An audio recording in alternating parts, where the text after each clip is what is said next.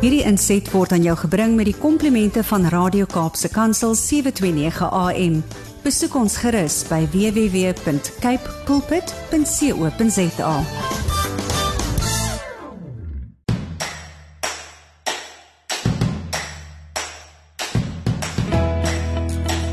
Dit is Saterdag die 17de September. Dit is net na 7 en jy luister na Landbou Landskap. 'n Hartlike goeiemôre van my Willem van Jaarsveld. Ek is jou gasheer in hierdie uurlange kuier op die senders van Radio Kaapse Kansel. Jy kan natuurlik ook wêreldwyd op die internet na ons luister. Vanoggend se program weer so 'n bietjie 'n mengsel, baie lekker program. Ons gaan om 10 oor 7 saad vir die saaier aan jou bring en ons lees vanmôre uit Jesaja 45 verse 2 en 3 en ons tema gunsgenote. Kopst uh, kapstok, hoe kopstak. Uh, kapstok om om 7:20 aan die beurt.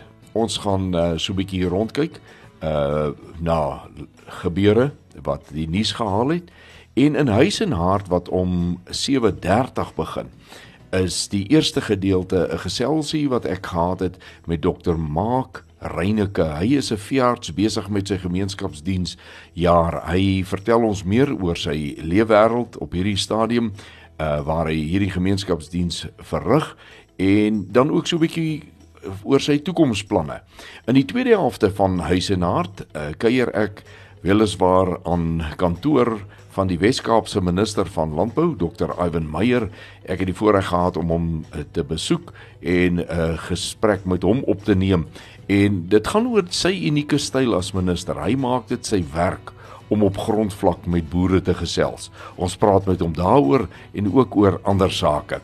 En dan stories van hoop wat omstreeks 10 oor 'n voor 8 aan die beurt kom net so voor ons program klaar maak. Gesels ons sommer so 'n bietjie hoe kort die lewe regtig is en hoe dat ons baie keer die tydjie wat ons het op hierdie ondermaanse en met mekaar nie altyd na waarde skat nie en hoe kan ons dit anderster doen anders benader so ons ons kyk vanmôre so 'n bietjie wyd op die landboulandskap rond en ek hoop uh, jy gaan sommer baie uit hierdie gesaamwees vanmôre put ietsie wat jy ook met jou vriende later vandag kan gaan deel. Bly ingeskakel, jy kan deel wees van hierdie lekkerte. Landbou landskap word aan jou gebring met die komplimente van Cape Pots varsprodukte mark en ons sê vir hulle baie baie dankie daarvoor. Ek nooi jou om met ons te gesels deur middel van ons WhatsApp en Telegram nommer 0817291657 of stuur 'n SMS na 37988 of jy kan my ook per e-pos bereik by wilhelm@kaipoolpit.co.za. Begin die boodskap met die woord landbou en ons gesels net hierna verder bly ingeskakel. Jy luister na Landbou Landskap en uh, as jy die senders van Radio Kaapse Kansel op die FMP opvang die radio dan is dit waarskynlik op 729 AM of 729 MW. Maar die lekkerte van die wêreld waarin ons deesdae leef is natuurlik dat die internet dit moontlik maak dat jy enige plek in die wêreld kan wees en dan kan jy hoor wat in landbou in Suid-Afrika aangaan. Ons uh, beperk weliswaar ook nie die gesprekke op hierdie program tot die Wes-Kaap of dan uh, ons streek waar ons op die senders van 729 uitsaai nie. Ons kyk sommer 'n bietjie wyd rond. Ons gaan regtig uh daarop uit om te kyk wat in die res van die land ook aangaan en dat ons luisteraars 'n kykie kry na die landboulandskap in den breë. Ons gaan net hierna saad vir die saaier vir jou bring. Dit het tyd geword vir saad vir die saaier, ons geestelike broodjie elke Saterdagoggend hier op hierdie program. Ons tema is gunsgenote en die skrifgedeelte wat ons lees is Jesaja 45 vers 2 en 3. Daar staan: Ek self sal voor jou uitgaan en hoogtes gelyk maak. Koperdeure sal ek verbreek en ystergrendels stikkend slaan. En ek sal jou die skatte gee wat in die donkerheid is en die verborgde rykdomme sodat jy kan weet dat ek die Here is wat jou by jou naam roep, die God van Israel. Hierdie is weliswaar 'n belofte wat aan koning Kores gemaak is. Maar ons tema sê gunsgenote. Wanneer ons gunsgenote van God is, van Jesus is, dan is hierdie baie besonderse belofte ook vir ons die waarheid. En dit het my opgeval dat daar staan nie ek sal jou help om hoogtes gelyk te maak en ek sal jou help om koperdeure te verbreek en uistergrendelstukke te slaan nie. Die belofte van die Here hier aan koning Kores is dat die Here dit sal doen. En dan sê hy sodat jy kan weet dat ek die Here is wat jou by die naam roep, die God van Israel. Ons in 'n wêreld wat ons baie gebombardeer word met, maar as jy goed genoeg is, as jy meer doen, as jy dit en as jy dat, dan sal en dan's daar 'n beloning. By die Here werk dit nie so nie. Hy sê omdat ek God is, omdat ek die Here is, daarom doen ek dinge. Maar jy moet weet dat dit ek is en omdat ek ek is en ek jou by jou naam roep Daarom laat ek jou deel in die verborgde rykdomme en dies meer.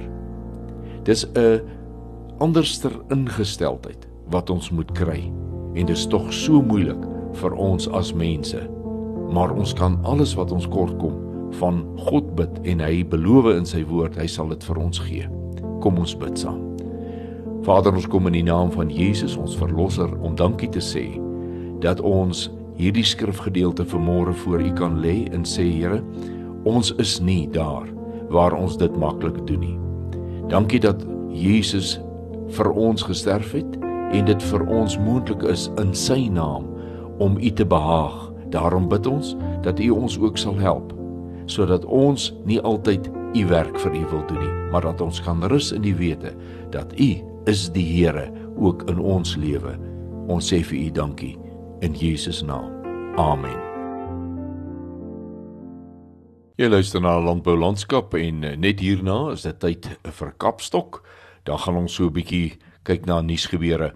Maar ek wil uh, vir u sê daar is verskriklik baie wat op die oomblik gebeur in ons uh, op ons landskap, landbou landskap. Daar is die afgelope tye baie baie bewegings rondom pogings om die back and claw virus se verspreiding in dele van ons land waar hy nog nooit was nie hok te slaan. Daar is aanpassings aan vorige afkondigings en dis meer en dis meer. Maar dan is daar natuurlik ook die hele ding van onteiening sonder vergoeding en ons gaan so 'n bietjie in Kapstok meer in detail probeer kyk daarna. Weliswaar baie min tyd om aan so 'n belangrike saak te wy, maar ons kyk wat ons daaromtrent kan doen. Dan is daar ook 'n klomp ander dinge wat ons nie eers by gang kom nie, maar so met die tyd dan probeer ons ons beste en ons kom dalk daarby uit. Jy luister na Landbou Landskap en dit het tyds geword vir Kapstok. Ons gaan so 'n bietjie kyk na nuus op die landboufront.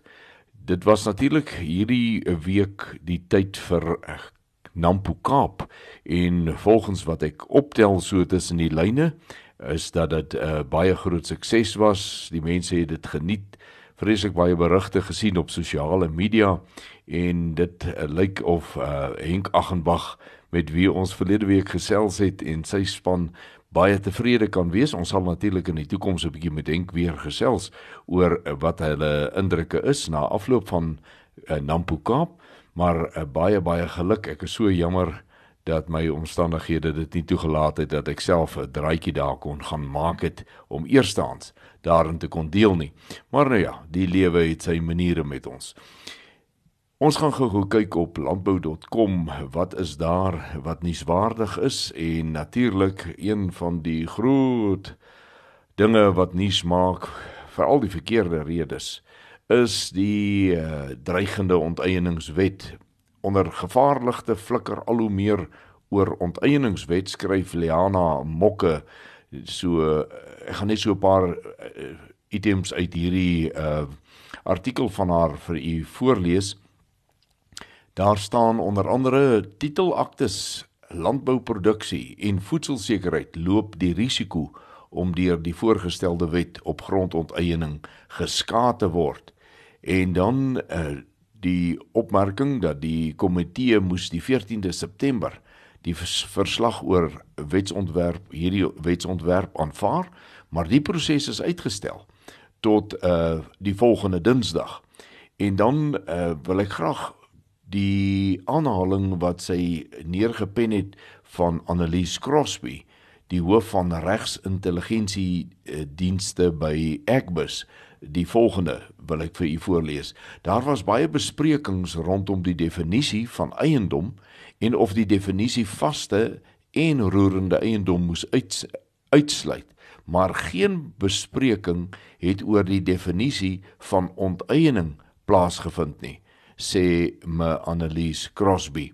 Soortgelyk is daar die regsopinie eh, wat die komitee vanaf advokaat Geoff Butlender gekry het. Dit is 'n lang uiteensetting oor die definisie van eiendom, maar baie min word gesê oor die definisie van onteiening.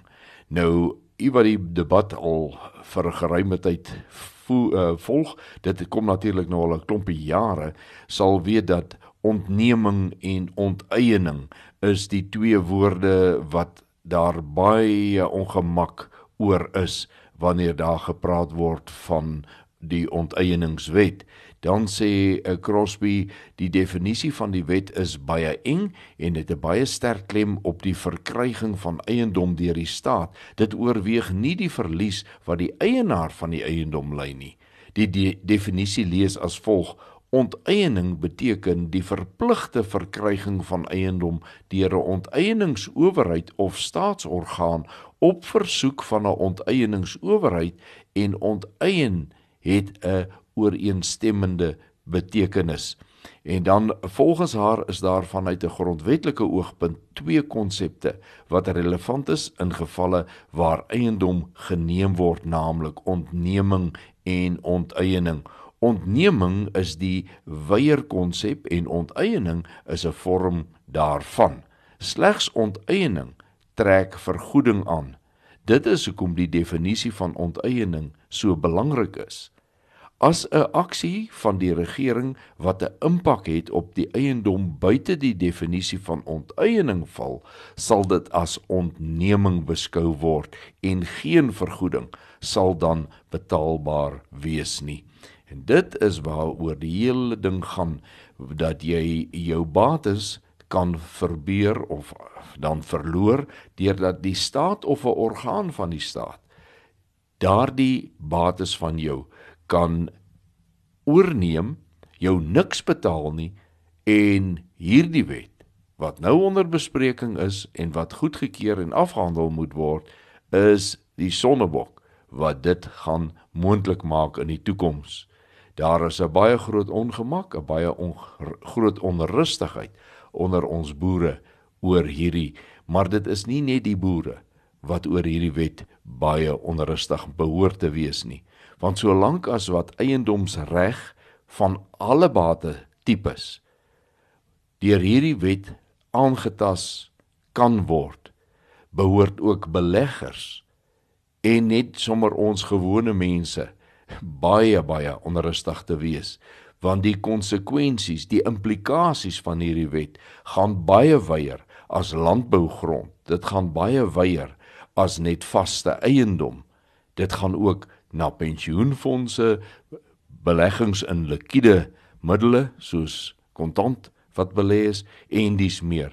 Ons sal hierdie ding moet dophou. Wat gaan die parlement moet hom maak as hy nou eers deur daardie fase ook uh, moet gaan en gedebatteer word. Ek wil maar net vra, kom ons bid oor hierdie saak. Dis 'n baie verdienstelike ge uh, gebedsaak hierdie. Dit dan die einde van Kapstok van môre en ek is net hierna terug met die res van die program. In huis en hart wat net hierna aan die beurt kom, het ons die program opgedeel in twee gesprekke uh, wat een met 'n 'n dokter, 'n veearts, 'n maak Reyneke gevoer word en so 'n bietjie vir ons 'n kykie gee in die wêreld van jong veeartse wat afstudeer en dan 'n gemeenskapsjaar moet doen. Ons is miskien nie altyd daarvan bewus dat daar so 'n reëling ook met veeartse is soos wat daar met ons mediese studente is nie, maar ons hoor vanmôre uit die mond van so 'n veearts hoe lyk daardie wêreld. En dan natuurlik in die tweede helfte van Huis en Hart 'n baie lekker gesprek met 'n begeesterde minister van landbou in die Wes-Kaap, Dr. Ivan Meyer, 'n man wat regtig oorborrel van entoesiasme oor landbou in die Wes-Kaap. Ek uh, nooi u om asseblief na hierdie gesprek te luister. Dis 'n plesier om hom te hoor. Ek gesels met uh, Dr. Mark Reyneke. Hy is een van die pas afgestudeerde, wel nie meer so pas nie, dis laas jaar wat hy afgestudeer het, besig met sy gemeenskapsjaar in veeartseny kunde. Goeiedag, Mark. Goeiedag, lekker om saam te praat. Mark, uh dit is nie aldag wat 'n mens met 'n vars veearts praat nie. Ek het nou al met baie deur winterde uh veeartse gepraat, maar dit is altyd lekker om ook die jong mense 'n kans te gee om so 'n bietjie van hulle uh ervarings en hulle menswees en hulle professionele menswees ook te gesels. Waar het jy groot geword? Ek het in Kreersdorp groot geword. So ek was hier gebore en groot geword hierso en na dit van hier af is ek universiteit toe. Nou, u sal hoor hy praat van hierso, want ek praat wel eens waar met hom hier in Kreersdorp. Ek het hom hier raak geloop en besluit ek en hy moet gou-gou 'n bietjie gesels. Wat het jou laat besluit om veeartseny te studeer? Snaaks genoeg van kleins af was dit nog altyd my enigste keuse. So ek het gedink ek hou van diere en ek gaan 'n veearts word. Maak nie saak wat nie en toe besluit ek sit my kop daarop en en hier sit ek nou 'n veearts. Nou ja, ek het so met die tyd geleer dat daar ook baie veeartse met verskillende, kom ons sê, spesialis rigtings is. Ek sal later met jou 'n bietjie daaroor wil gesels. Maar die die jaar waarmee jy nou besig is, noem ons nou 'n gemeenskapsjaar en as die uh luisteraars nou ooit hoor van is dit CCS wets. Ja. Ja, hulle hulle noem dit CCS wets, dis 'n Engelse afkorting, maar in Afrikaans is dit dis die gemeenskapsjaar. Het jy 'n plasing gekry van die staat waar jy moet gaan of het jy 'n keuse gehad waar jy kon gaan? So hoe dit gewerk het is ons het 'n keuse gehad van 15 plekke en 4 provinsies wat ons kon opsit. En dan moet jy dit nou gerangskik het van 1 tot 15 van watter plek toe jy wou gaan en genadiglik het ek my eerste keuse gekry. Ek het um, Baaklie Oos opgesit en ek is toe geplaas in Baaklie Oos. Nou, hoekom Baaklie Oos? Ek is vreeslik lief vir die buite vir buitemuurs en fietsry en hardloop en ek het daai berge een keer gesien en dadelik verlief geraak op daai kant van die wêreld. So toe besluit ek nee, ek moet daar gaan werk sodat ek daar 'n bietjie in die berge kan gaan verken. Moenie dink hy's 'n Bobbejaan veearts nie. Hy is nie 'n Bobbejaan en hy werk ook nie op Bobbejaan nie, want die berge, jy hoor, dis bergfiets of fietsery in die berge wat vir hom getrek het. Die gemeenskapsjaar. Wat behels dit? Ek meen jy het nou al 'n hele paar maande agter die rug. Hoe het jy dit ervaar? Wat wat het jy jou mee besig gehou? Wat word daar van jou verwag om jou mee besig te hou? So van ons word in Baklioos word dit verwag, verwag om vier dorpe te bevredig. Ons het vier dorpe wat ons na moet kyk en dan gaan jy uit na die gemeenskap toe en sê net daar's 'n bees wat siek is of daar's 'n skaap wat siek is, dan gaan jy uit na die boer toe en jy gaan sien om na die dier en gee medisyne of gee hulp waar jy kan. Maar omdat dit 'n gemeenskapsjaar is en ons in in Suid-Afrika so die die geleentheid gegee word om enigiets te doen in daai lyn wat jy kan, want op die oomblik bel daai boer jou uit en sê vir jou my bees is siek en jy moet in die veld moet jy 'n plan maak. Jy moet of opereer in die veld.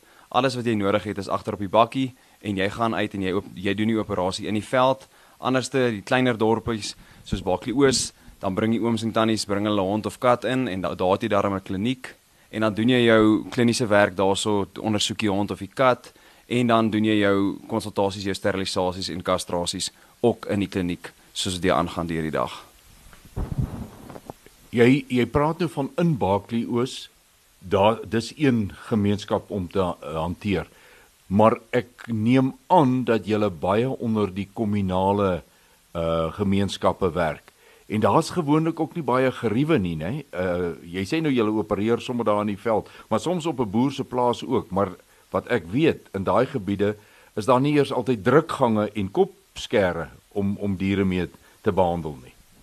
Nee, so dis nogals moeilik. Baie keer is ek en my kollega en 'n bakkie en dan moet jy maar 'n plan maak. Dan moet jy tou tou kry om daai bees plat te trek en dan doen jy jou operasie net daar net daar en dan en dan gaan jy van daar. Die as ek so mag vra, wat was die interessantste geval wat jy tot nou toe al of gevalle wat jy al tot nou toe gekry het wat jy moes hanteer wat jou uh effens laat bewe het? Die een geval wat wat na my na, na my kop toe kom is ons moes 'n bees 'n bees het 'n infeksie in sy oog gehad en ons het gesien hy kan glad nie meer sien uit daai oog uit nie en die infeksie het daar was daar. En toe sê ek en my kollega nee ons moet nou hierdie oog uithaal nou hierso. En dit was 3:00 die middag en dit was naby aan Lesotho se grens.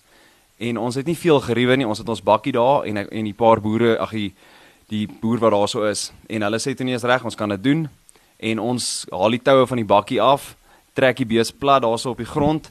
Maar ek onthou nog, dit was so tussen tussen hulle mielieland en ons het die bees daar plat getrek en hy het nou plat gelê en daar het ek en hy ons eerste niemand daar's nie iemand wat oor ons kon vir ons wys hoe om dit te doen of iets nie. Ons het die teorie gehad en ons het in klinieke geleer hoe om dit te doen. Maar toe is dit my en sy se eerste keer wat ons 'n bees, hulle noem in in Engels is the enucleation wat hulle die oog uithaal. En ja, uur en 'n half later, toe staan die bees op net met een minder oog. Hy kon nou nog dieselfde hoeveelheid gras eet as hy dit kan raak sien. Ja, dit is dis waarskynlik hoekom ons veeartse wêreldwyd so hoog aangeprys en aangeslaan word. Ek wil jou vra waar waar studeer 'n mens om 'n veearts te word in Suid-Afrika?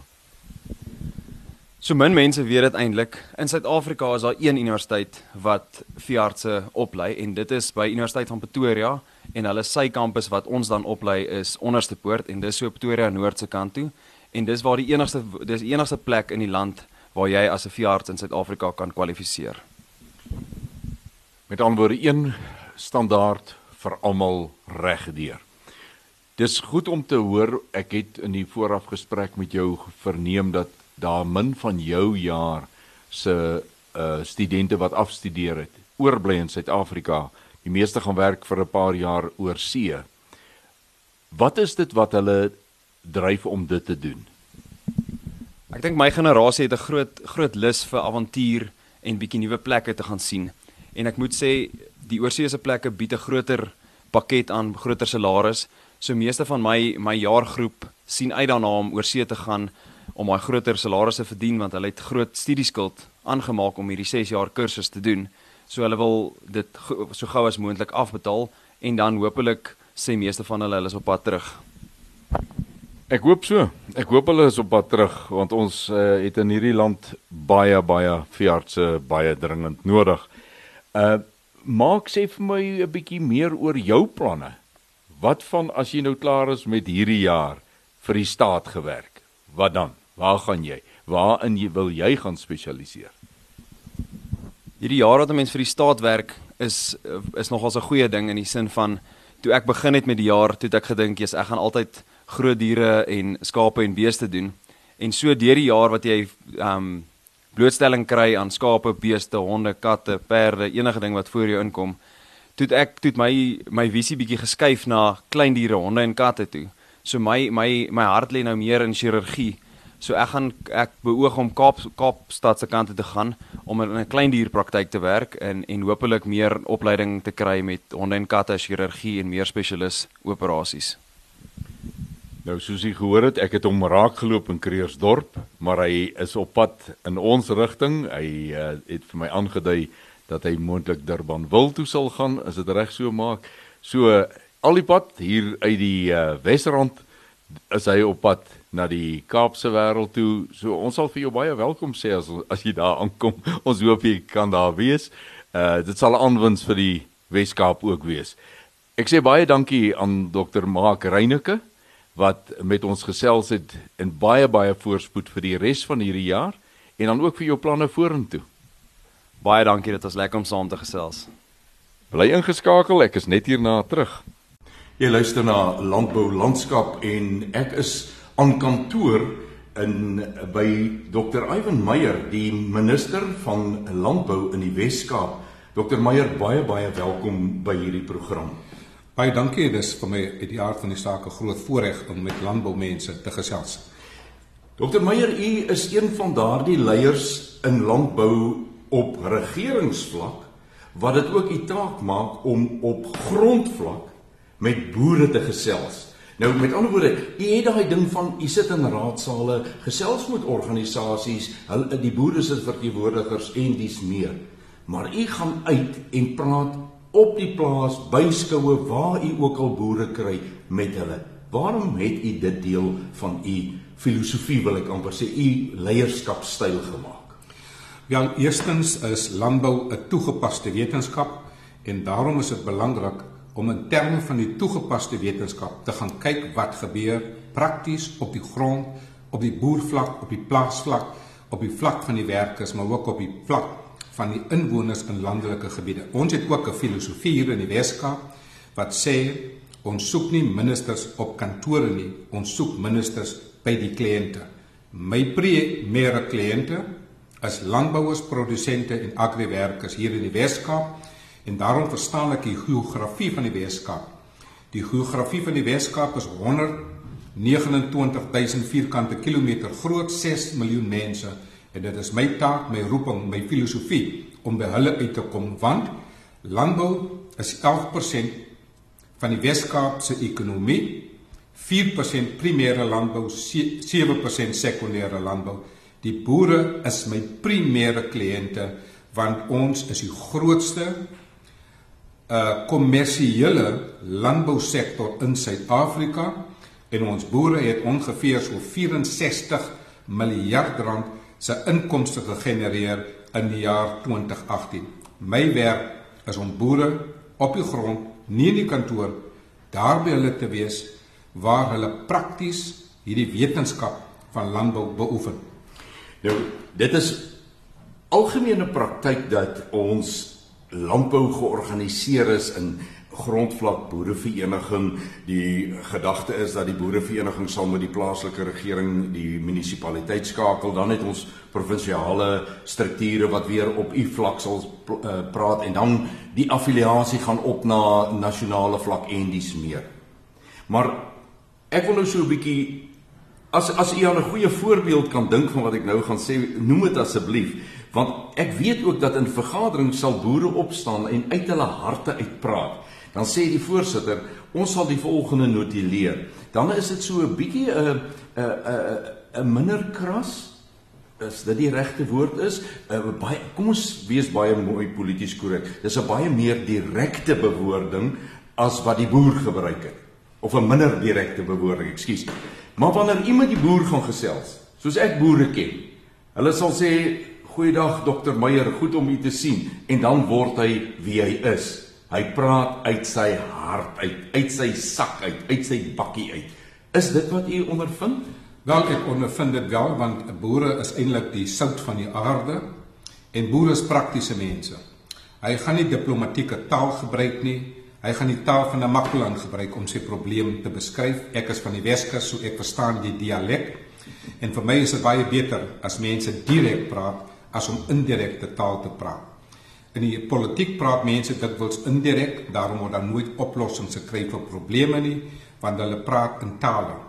Boere praat in terme van praktiese politiek en daarom glo ek in die politiek van pragmatisme. Die politiek van pragmatisme vra: Hoe kan ons die boer se probleem verstaan? Hoe kan ons hom help om oplossings te vind? Nou ons het dit 2 jaar gelede het ons vergader met die boere hier in die Weskaap. Hulle het 'n lys probleme gedokumenteer. Hierdie week by Nampo Kaap ontmoet die Weskaapse regering weer die boere. By daardie vergadering moet ek as die Weskaapse minister en die kabinet en die premier breedvoerig terugvoering gee oor daardie vergadering wat ons 2 jaar gelede gehad het want die boere soek oplossings hulle soek nie politieke retoriek nie En daarom het ek ook vanjaar die voorreg gehad toe ek my begroting van ongeveer 1 miljard rand ter tafel gelê het in die Wes-Kaapse Parlement, het ek gevoel die boere se stem moet in die parlement gehoor word. En ek het die simboliek gebruik. Ek het nie met my motor na die parlement gereis nie, maar met 'n trekker. Ek was geklee in my parlementsklere en ek het met 'n trekker na die parlement toe gery. Ek het daar afgeklim in met op die trekker en ek het na die parlement toe gegaan. Waarom het ek 'n trekker gebruik om na die parlement te ry tydens my begroting toespraak oor landbou? Ek het dit gedoen omdat ek die gesagsdraer is van die boodskap van die boere wat ek op die grond kry deurgangs wanneer ek in die Weskaap rondry, het boere 'n storie te vertel. Daardie storie het ek vervat in 'n toespraak en by die parlement gelewer. Want dit is vir my belangrik dat die boere se boodskap wat direk is en in Namakolans, maar ook in die parlementêre konteks op die tafel kan plaas waar daar besluite geneem kan word sodat daar hulpbronne geallokeer kan word om die aspirasies van die boere hier in die Weskaap. So byvoorbeeld was ek op 'n droogte toer Ek het die trein geneem saam met my vrou uit die Kaap voor Covid en ek het 'n droogte toer onderneem hier in die Weskaap. Daardie droogte toer het vir my gewys die droogte is nog kritiek in die uh sentrale Karoo, Klein Karoo as ook in Matsikama. Hierdie jaar, die eerste 6 maande van hierdie jaar het ek reeds 48.1 miljoen rand uitbetaal aan ons boere vir droogtehulp. Nou dit is die direkte gevolg van wat ek daar gesien het op die grond, want dit is hartseer om op 'n boer se plaas in sy bodem op sy bodem van sy dam te sit. 8 jaar geen reën nie en Suid-Afrika verwag voedselsekuriteit. En daarom ondersteun ons ons boere hier in die Weskaap want daar moet 'n direkte gevolg wees, oorsaak en gevolg. En dit is wat ons hier doen in die Weskaap en dit is ons filosofie, maar meer is dit. Soggens vergader ek gewoonlik met boere, boereorganisasies en in die middag gesels ek met die VLV, vroue landbouvereniging. Van hulle reg oor Suid-Afrika speel 'n kritieke belangrike rol. Want hoewel ek die ekonomie van landbou verstaan, die politiek van landbou is die sielkunde van landbou in die hart van die vrouens. En daarom luister ek na hulle want hulle vertel my van die sielkunde van landbou. Ek het gehoor dat een boer wou selfmoord pleeg as gevolg van die vernietigende effek van die droogte op sy plaas en die effek op sy diere. Toe ek hom besoek en droogtehulp in kuponne oorhandig, het sy broer uit Amerika vir my gesê Ek het so pas gekeer dat sy broer selfmoord pleeg want hy het geen uitkoms gesien nie en hy sien nie die regering nie. En toe ek daar kom, was daar onmiddellik 'n gesinsverandering en hy leef. Nou dit is die sielkunde van landbou. En dit is waarom ek in landbou is. Ek wil sien dat ons boere boer, maar jy moet ook lief wees vir die boere. Jy moet lief wees vir hulle gesels, hulle diere, hulle stories. Jy hoor dit nie in die parlement nie. Jy hoor dit nie in die kabinet nie. Jy hoor dit daar op die plaas tussen die diere, tussen die wingerde, tussen die boorde. Wanneer die boer praat, hoor jy die liefde van landbou. Nou as jy passie en aksie wil sien, ek wens jy luisteraar kon nou hier saam met my gesit het en die minister se gesig sien Die woorde wat hy spreek is nie akademies nie, dit is uit sy hart, dis uit sy wese, dis sy menswees wat jy gehoor praat het. Minister Meyer, ek wil vir u baie dankie sê vir hierdie paar minute wat u aan ons af kon staan om te gesels, maar ek het soveel goed nou weer gehoor. Ek sal graag in die toekoms 'n bietjie opvolg met u wil pleeg. Uh dat ons oor die telefoon gesels, nie altyd moontlik om so te ontmoet soos van vandag nie, maar ek sê vir u vreeslik baie baie dankie vir u tyd. 'n laas 'n laaste woord aan die luisteraars. Wel voor ek 'n laaste woord sê, wil ek net sê ek is ook dankbaar vir jou rol in die bemarking van landbou, maar ook jou rol as voorsitter van die uh, soos ons maar sê FND uh vir die dierebeskerming in terme van die noodtoestand wat afgekondig is en nou weer opgehef is. Ons weet jy het 'n groot taak met hierdie uh foot and mouth disease Dit is enorm die impak op Suid-Afrika in terme van ons netto uitvoerder uh van ons uh landbouprodukte, veekunde. So ons is eerstens baie dank en groot waardering vir die werk wat jy daar doen. Die tweede ding is ek dink in Suid-Afrika wat ons nou is, moet ons groter dank en waardering hê vir ons landbouers, ons plaaslike gemeenskappe, ons agriwerkers. Hulle is die mense wat voedsel op ons tafel sit. En een van die redes hoekom ons as Christene bid, ons bid wanneer ons kos eet, is daar altyd 'n praktyk dat ons vra dat die kos geseën moet word. Maar ons vra ook dat hulle wat die kos produseer, se hande moet geseën word. En dit is die boere en daarom wil ek vir hulle namens almal in Suid-Afrika sê, baie dankie U is nie net 'n voorsiening van voedsel in Suid-Afrika nie, want voedsel in Suid-Afrika word ook uitgevoer op die Afrika kontinent. En die Afrika kontinent as hy nie voedsel het nie, is 'n burgeroorlog.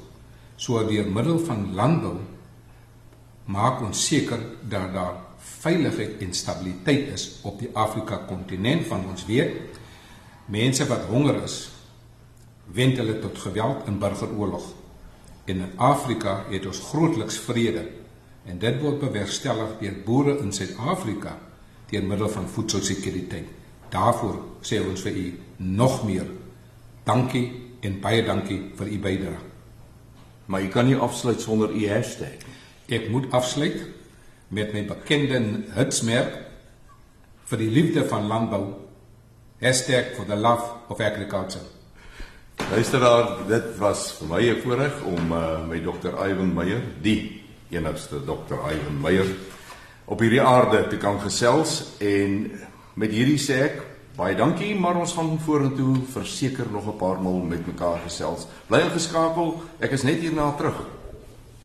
In stories van hoop hoop ek om vanmôre vir u 'n bietjie 'n perspektief te bring op 'n saak wat ek die laaste tyd hierdie afgelope week baie naby aan my gevoel het.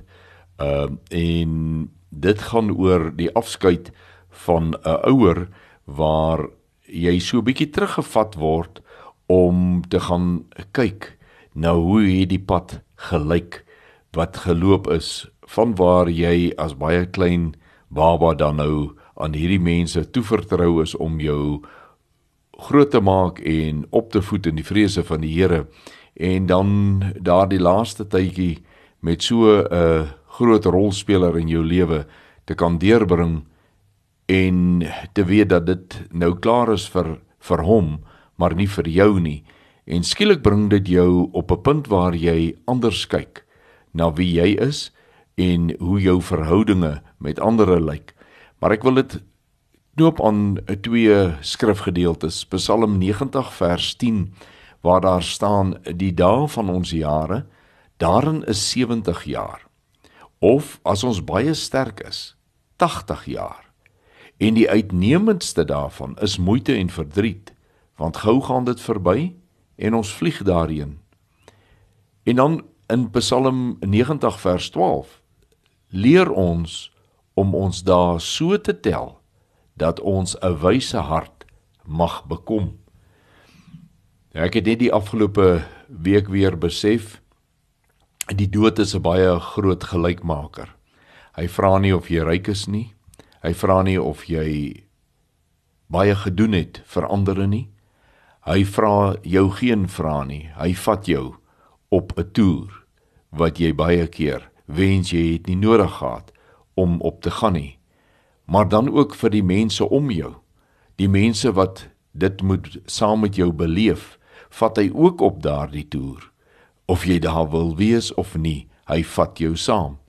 Maar dis ook 'n wonderlike voorreg, want soos vers 12 sê, leer, leer ons om ons dae so te tel dat ons 'n wyse hart mag bekom. In hierdie ervaring, hierdie emosie, is daar 'n les. Vir my was daar definitief meer as een om net weer te sê Kom ons vat inventaris van my lewe. Hoe bring ek hierdie lewe wat aan my geskenk is wat ek dink al word jy soos my grysse ou vader 87 dat dit is 'n lang tyd. dit was 'n vlietende oomblik. Dit was 'n kort tyd. Dit was net 62 getroude jare. Dis ongelooflik as jy dink hoe kort is 62 jaar en hoe kort is 87 jaar. En dan vra ek myself, wat doen ek met elke dag? Wat doen ek met my menswees, my saam met ander mense menswees? En skielik besef 'n mens die woorde wat in Psalm 90 geskryf is dat 70 jaar is baie. En as jy baie sterk is, word jy 80. Nou 87 is nog verder verby die 80 merk. Maar hy sê die uitnemendste daarvan is moeite en verdriet. Ja, daar's baie moeite en daar is baie verdriet. Maar dit weet ek, met Christus in jou hart, met Christus in jou lewe, as hy die een is, as dit die naam is wat jy bely en so leef, soos een wat Christus ken, soos een wat Christus bely, dan maak hy hierdie moeite en verdriet vir jou iets heeltemal anders. Ons het hierdie program begin met die gedeelte in Jesaja 45 waar 'n wonderlike belofte aan koning Kores gegee is. En dan sien ek in die hartseer van afskeid 'n storie van hoop dat ek weet, ek weet as ek elke oomblik van my dag, elke oomblik van my lewe dit aan hom toe vertrou in wie se hande lewe en dood is dan is ook die verdriet en die moeite eintlik iets wat hy in 'n lofsang kan omskakel want dit is in sy mag. Maar baie maal laat ons hom nie toe om dit te doen nie want ons dink ons moet ons lewe besit en ons moet ons lewe lewe terwyl wat hy van ons vra, Christus se versoek is: gee my jou hart. En as ons ons hart aan hom gee, as ons ons lewe aan hom wy, dan verander die moeite en die verdriet en dit word 'n lofsang. 'n Lofsang, 'n prys vir sy naam en dankie vir wat hy vir ons doen.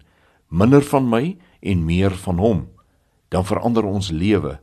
Daarom kon ek saam met my ou vader sy lewe gedenk en die pad wat hy met Christus geloop het sy toewyding deur sy hele lewe aan God wat 'n plesier om so iemand te groet en jy weet die kroon wat hy altyd gehoop het om te kry is nou so naby en om hom te laat gaan om dit spesifiek dit in besit te neem Laat dit vir ons elkeen 'n bemoediging wees op ons lewenspad, want die einde kom so vinnig.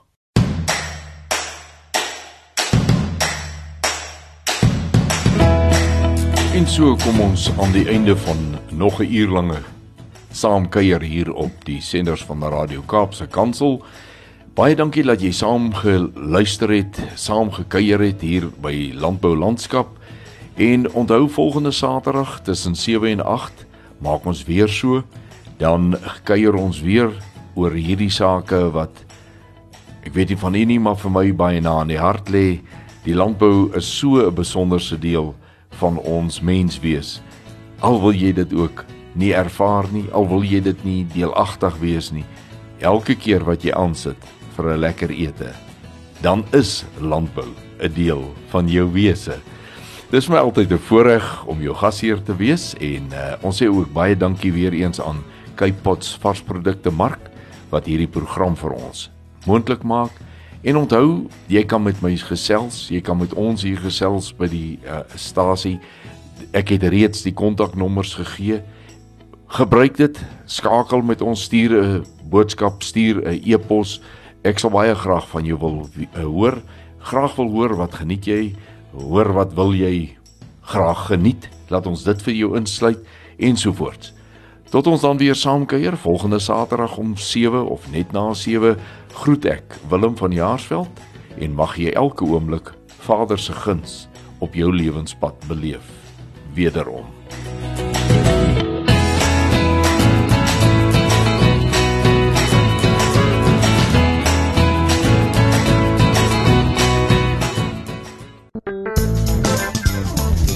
Hierdie inset was aan jou gebring met die komplimente van Radio Kaapse Kansel 729 AM. Besoek ons gerus by www.cape pulpit.co.za.